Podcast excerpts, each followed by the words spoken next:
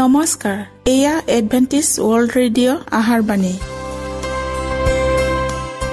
ঊনৈছ মিটাৰ বেণ্ডত পোন্ধৰ হাজাৰ পাঁচশ পঞ্চাছ কিলো হাজত। এডভেণ্টিছ ৱৰ্ল্ড ৰেডিঅ' যোগে অসমীয়া ভাষাত প্ৰচাৰিত আহাৰ বাণী প্ৰত্যেক বুধবাৰ আৰু দেওবাৰ সন্ধিয়া সাত বজাত আহাৰ বাণী শুনাৰ পিছত আপোনালোকৰ কিবা মন্তব্য আৰু প্ৰশ্ন থাকিলে আমালৈ এই ঠিকনাত লিখক। আমাৰ ঠিকনাটি হৈছে Adventist world radio' seven day Adventist মণ্ডলী অসম শাখা লতাকাটা বশিষ্ট গুৱাহাটী সাত আঠ এক শূন্য দুই ন।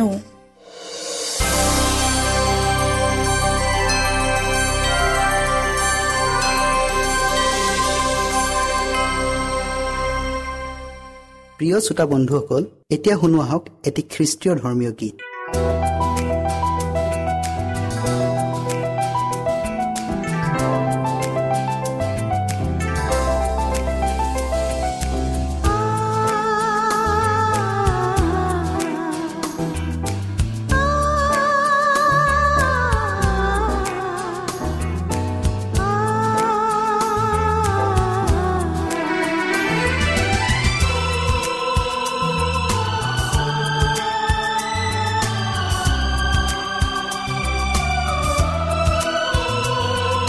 जी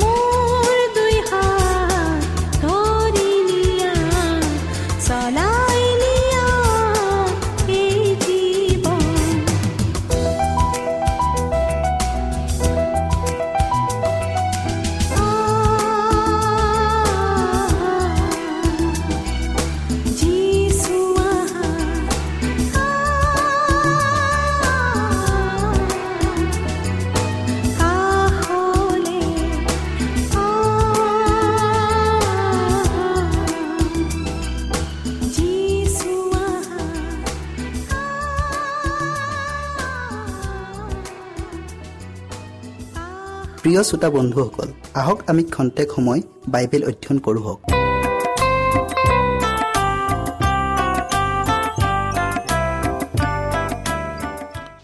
কৰ্ম আৰু জীৱন। সমগ্ৰ বিশ্বৰ জীৱন আৰু জ্যোতি আৰু আনন্দৰ উৎস হৈছে ঈশ্বৰ। তেওঁৰ স্বৰ্গীয় আশীৰ্বাদ সূৰ্যৰ পোহৰৰ ৰেঙনিৰ দৰে আৰু ভুমুকৰ পৰা উঠলি পৰা নিজৰাৰ পানীৰ দৰে প্ৰৱাহিত হৈ তেওঁৰ সৃষ্টি আটাই প্ৰাণীলৈ প্লাৱিত হয়। এতেকে ঈশ্বৰৰ জীৱনময় আত্মা যেতিয়াই মানুহৰ হৃদয়ত স্থিতি লয় তেতিয়াই তেওঁ আনৰ প্ৰতি দয়া আৰু আশীৰ্বাদ স্বৰূপ হৈ নিৰ্গত হ'ব। পতীত মানৱক তুলি উদ্ধাৰ কৰাটোৱেই আমাৰ ত্ৰাণকৰ্তাৰ জনাৰ আনন্দ। কিয়নো ইয়াৰ কাৰণে নিজৰ জীৱনকো তুচ্ছ জ্ঞান কৰি অনেক লাজ অপমান যন্ত্ৰণা আদি ক্ৰুচলৈকে সহন কৰিলে। খ্ৰীষ্টৰ প্ৰেমে হৃদয়ত যেতিয়া মধুৰ সুবাসেৰে পৰিপূৰ্ণ হয় ই তেতিয়া গুপ্ত হৈ থাকিব নোৱাৰে। বৰং আমি ইয়াৰ সান্নিধানলৈ অহা প্ৰত্যেকজন ব্যক্তিয়ে ইয়াৰ পবিত্ৰ সৌৰত ঘ্ৰাণ কৰি এক ঐশ্বৰিক প্ৰভাৱ অনুভৱ কৰিম। হৃদয়ত বাস কৰা খ্ৰীষ্টৰ আত্মা মৰুভূমিত পানীৰ নিজৰা বৈ যোৱা স্বৰূপ। যিবিলাকে সেই পানী পাণ কৰিব খোজে তেওঁবিলাকে পাণ কৰি তৃপ্ত হ'ব আৰু তৃষাতুৰ হৈ মৃত্যুমুখী হোৱা তেনে লোককো পুনৰ সজীৱ কৰি তুলিব পাৰে। যীশুৰ দৰে মানুহৰ শীতৰ কাৰণে কৰ্ম কৰিবলৈ বাঞ্ছা কৰা প্ৰত্যেকজন ব্যক্তিয়েই নিজ নিজ কাৰ্য যোগেদি তেওঁৰ প্ৰতি প্ৰেম প্ৰকাশ কৰিব।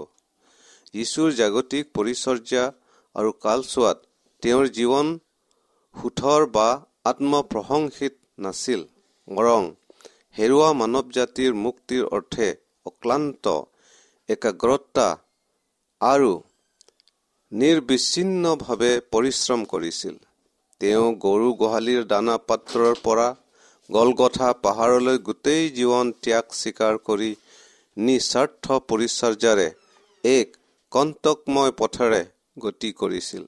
তেওঁ মানৱ জাতিৰ অসহায় আৰু নিশ্চ অৱস্থা দেখি কৈছিল কিন্তু যিদৰে মানুহৰ পুত্ৰই সেৱা শুশ্ৰূষা পাবলৈ নহয় সেৱা শুশ্ৰূষা কৰিবলৈ আৰু অনেকৰ মুক্তিৰ মূল্যৰ অৰ্থে নিজৰ প্ৰাণ দিবলৈহে আহিছিল। মুঠি বিশ অধ্যায় ছাব্বিছ পদ। এয়াই তেওঁৰ জীৱনৰ মুখ্য উদ্দেশ্য আছিল স্বাৰ্থ আৰু স্বাৰ্থপৰতাৰ তেওঁৰ কাৰ্য পৰিপন্থী আছিল।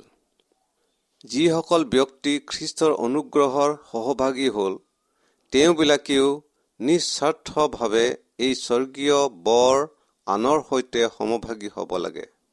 কাৰণ তেওঁবিলাকৰ নিমিত্তেই যীশুৱে নিজৰ প্ৰাণ আহুতি দিলে। আমি যেতিয়া খ্ৰীষ্টৰ ধাৰ্মিকতাৰ সাজ পিন্ধি আৰু আমাৰ হৃদয়ত বাস কৰা পবিত্ৰ আত্মাৰ আনন্দেৰে পৰিপূৰ্ণ হৈছো তেন্তে সেই বিমল স্বৰ্গীয় আনন্দ আবদ্ধ কৰি ৰাখিব নোৱাৰো। এতিয়া প্ৰভুৰ যি মহিমা দেখিলো ইয়াৰ আচাত পালো আনৰ আগত প্ৰকাশ কৰিবই লাগিব। যিদৰে ফিলিপে প্ৰভুক লগ পাওঁতে আন লোককো তেওঁৰ ওচৰলৈ আনিলে আমিও তেনে লোকবিলাকক খ্ৰীষ্টলৈ আৰু নতুন পৃথিৱীৰ অদৃশ্য বাস্তৱলৈ আকৰ্ষিত কৰিব পাৰোঁ।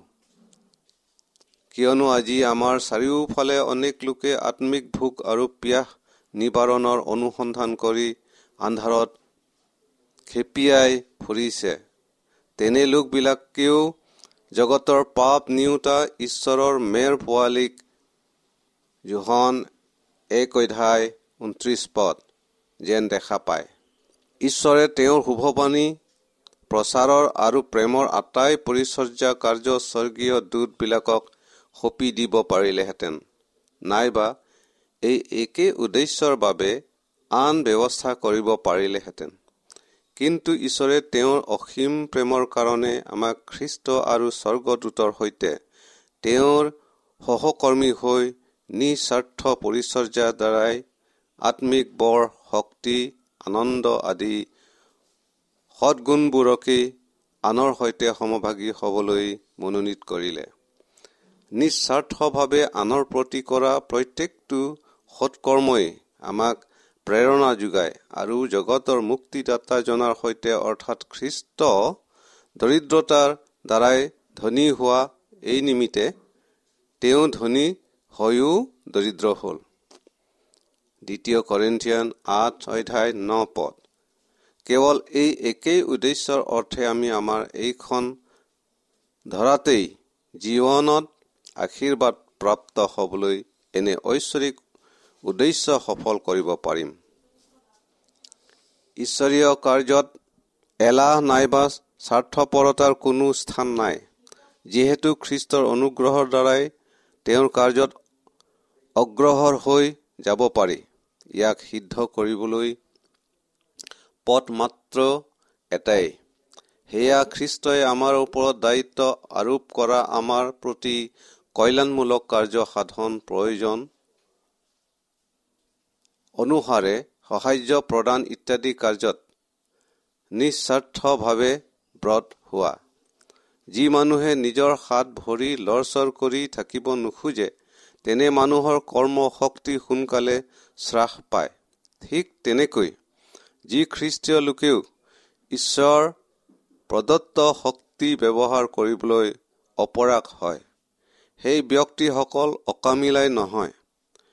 তেওঁ পোৱা আটাই শক্তিয়েই হেৰুৱাই পেলায়। খ্ৰীষ্টক নজনা লোকবিলাকৰ আগত আমি ধৰুৱা যিহেতু মানৱ জাতিলৈ খ্ৰীষ্টৰ প্ৰকাশিত প্ৰেম তেওঁবিলাকৰ আগত বিলোৱা নাই। সেই প্ৰেম কেৱল আমাৰ নিমিত্তে নহয় আনৰ আগত প্ৰকাশ কৰিবলৈ দিয়া হৈছে।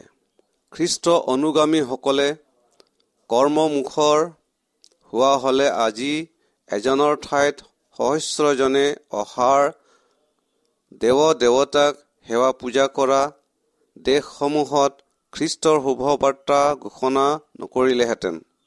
আৰু যিসকলে ব্যক্তিগতভাৱে এই কাৰ্যত নিজকে জড়িত কৰিব নোৱাৰে তেওঁবিলাকেও আন উপায়েৰে সহানুভূতিৰে বা প্ৰাৰ্থনাৰে সহায় সহযোগ আগবঢ়াব পাৰিলেহেঁতেন।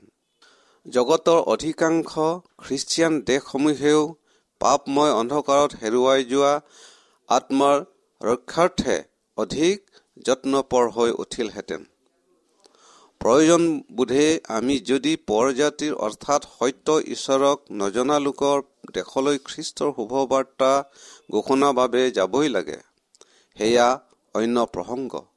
কিন্তু ঈশ্বৰৰ সাক্ষ্য নিজ ঘৰ পৰিয়ালত মণ্ডলীত আমি যিসকলক লগ লওঁ আৰু যিবিলাকৰ সৈতে ব্যৱসায় সম্বন্ধ আদি ৰাখোঁ তেনে লোকবিলাকৰ আগতো সাক্ষ্য প্ৰদান কৰিব পাৰোঁ।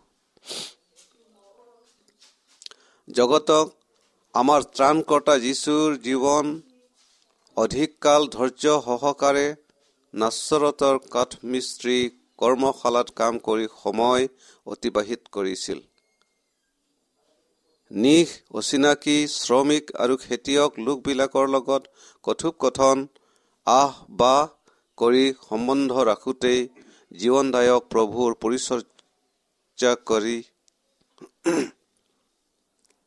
নিশ অচিনাকি শ্ৰমিক আৰু খেতিয়ক লোকবিলাকৰ লগত কথোপকথন আহ বাহ কৰি সম্বন্ধ ৰাখোঁতেই জীৱনদায়ক প্ৰভুৰ পৰিচৰ্যাকাৰী স্বৰ্গদূত তেওঁৰ কাষত উপস্থিত আছিল। তেওঁ নিজৰ ক্ষুদ্ৰ ব্যৱসায়ত ব্যস্ত থাকিও নানা প্ৰকাৰৰ ৰোগীক সুস্থ কৰি আনকি গালিল সাগৰৰ ঢৌৰ ওপৰেদি খোজকাঢ়ি নিজৰ কাৰ্য বিশ্বস্ত নিজকে নম্ৰ আৰু শান্ত কৰি তেওঁৰে সৈতে কাৰ্য কৰি যাওঁ হওক। পাচনি পৌলে খ্ৰীষ্ট গ্ৰহণ কৰা প্ৰত্যেকজন লোকক এইদৰে কৈছে প্ৰতিজন যি অৱস্থাত আমন্ত্ৰিত হ'ল তেওঁ সেই অৱস্থাতে ঈশ্বৰে সৈতে থাকক। প্ৰথম কৰিন্থিয়ান সাত অধ্যায় চৌবিছ পদ। ব্যৱসায়ীজনে তেওঁৰ ব্যৱসায় কৰ্মৰ যোগেদিয়েই বিশ্বস্ততাৰে প্ৰভুৰ গৌৰৱ প্ৰকাশ কৰি যাব পাৰে। যদি তেওঁ খ্ৰীষ্টৰ প্ৰকৃত অনুগামী হয় তেতিয়াহ'লে মানুহলৈ প্ৰকাশিত হোৱা খ্ৰীষ্টৰ যি পোহৰ তাক নিশ্চয় আনৰ আগত প্ৰকাশ কৰিব। গালিলৰ পৰ্বতীয় অঞ্চলত যিজনাই নম্ৰতাৰে আনৰ প্ৰতি নিস্বাৰ্থ পৰিচৰ্যা আগবঢ়াইছিল কলা কৌশলী বিদ্যা জনা লোক এজনেও একাগ্ৰতা আৰু বিশ্বস্ততাৰে তেওঁৰ প্ৰেমৰ কৰ্মৰ সাক্ষ্য আনৰ আগত প্ৰদান কৰিব পাৰে। খ্ৰীষ্ট বিশ্বাসী প্ৰত্যেকজনেই এনে সৎকৰ্ম কৰা উচিত যে সেই কৰ্ম আনলৈ সুঘ্ৰাণ স্বৰূপ হৈ ঈশ্বৰক তেওঁবিলাকেও তেওঁবিলাকৰ সৃষ্টিকৰ্তা আৰু উদ্ধাৰকৰ্তা বুলি স্বীকাৰ কৰি ঈশ্বৰৰ গৌৰৱ কৰিব পাৰে। আজি অনেকে নিজ জ্ঞান বল বুদ্ধি খ্ৰীষ্টৰ পৰিচৰ্যাত ব্যৱহাৰ নকৰি আঁতৰি থকা নানা অজুহাত দেখুৱাই কয় সমাজৰ যিবিলাক প্ৰতি বা সম্পন্ন এক বিশেষ শ্ৰেণীৰ লোকেহে ঈশ্বৰৰ কাৰ্য কৰিব পাৰে।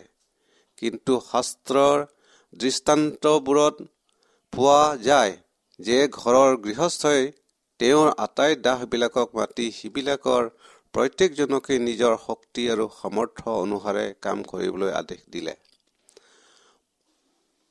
প্ৰভুৰ পৰা প্ৰতিদান পাবলৈ কলচীয়া তিনি অধ্যায় তেইছ পদ চাওক। গতিকে ক্ষান্ত আৰু নম্ৰ মনেৰে তেওঁৰ পৰিচৰ্যা কৰি যাওঁ হওক। ঈশ্বৰৰ কাৰ্য কৰিবলৈ কোনো অলৌকিক শক্তি পাবলৈ বা তেনেধৰণৰ অসম্ভৱ। অপ্ৰাকৃতিক ক্ষমতাপ্ৰাপ্ত হবলৈ অপেক্ষা কৰিব নালাগে। যিবোৰ প্ৰজাতিবিলাকে বিচাৰে বা জগতৰ মানুহে আপোনাক কেনেধৰণৰ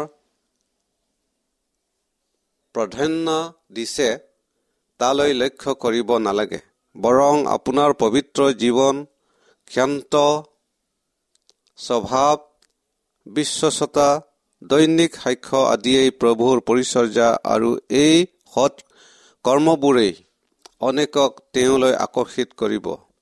যীশুৰ শান্ত আৰু নম্ৰ অনুগামীবিলাকেহে আনৰ প্ৰতি আশীৰ্বাদ স্বৰূপে হ'ব পাৰিব।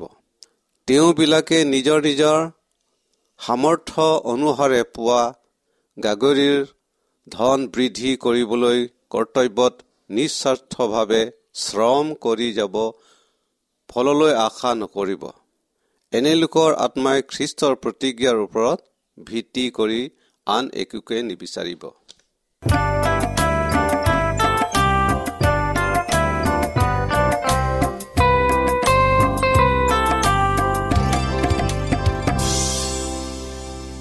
ইমানপৰে আমি বাইবেল অধ্যয়ন কৰিলো এতিয়া আকৌ শুনো আহক এটি খ্ৰীষ্টীয় ধৰ্মীয় গীত।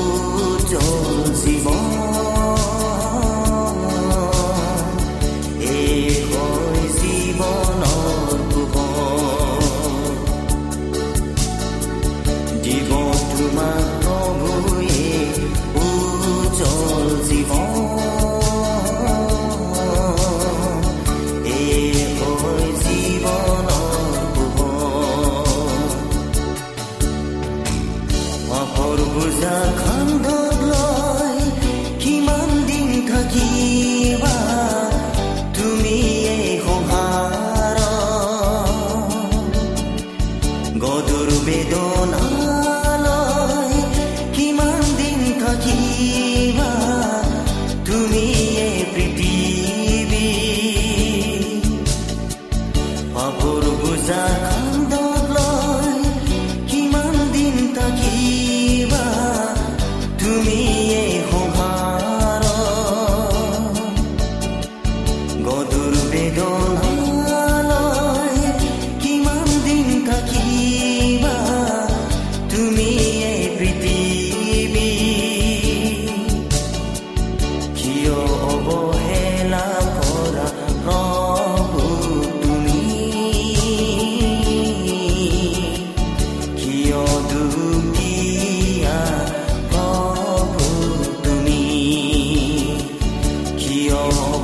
Hena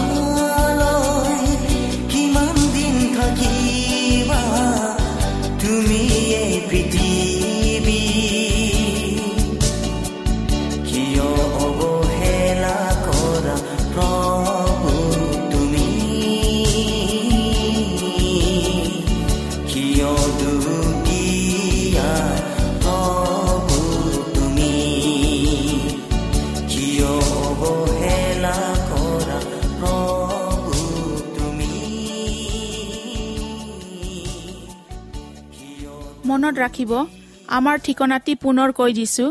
Adventist world radio' Assam region of seven day Adventist voice of hope Latakata Basistha Guwahati seven eight one zero' two nine প্ৰিয় শ্ৰোতা বন্ধুসকল এডভেণ্টিজ ৱৰ্ল্ড ৰেডিঅ' যোগে আহাৰবাণী প্ৰচাৰত আপোনালোকক পুনৰ লগ পোৱাৰ আহাৰে আজিলৈ সামৰিলোঁ।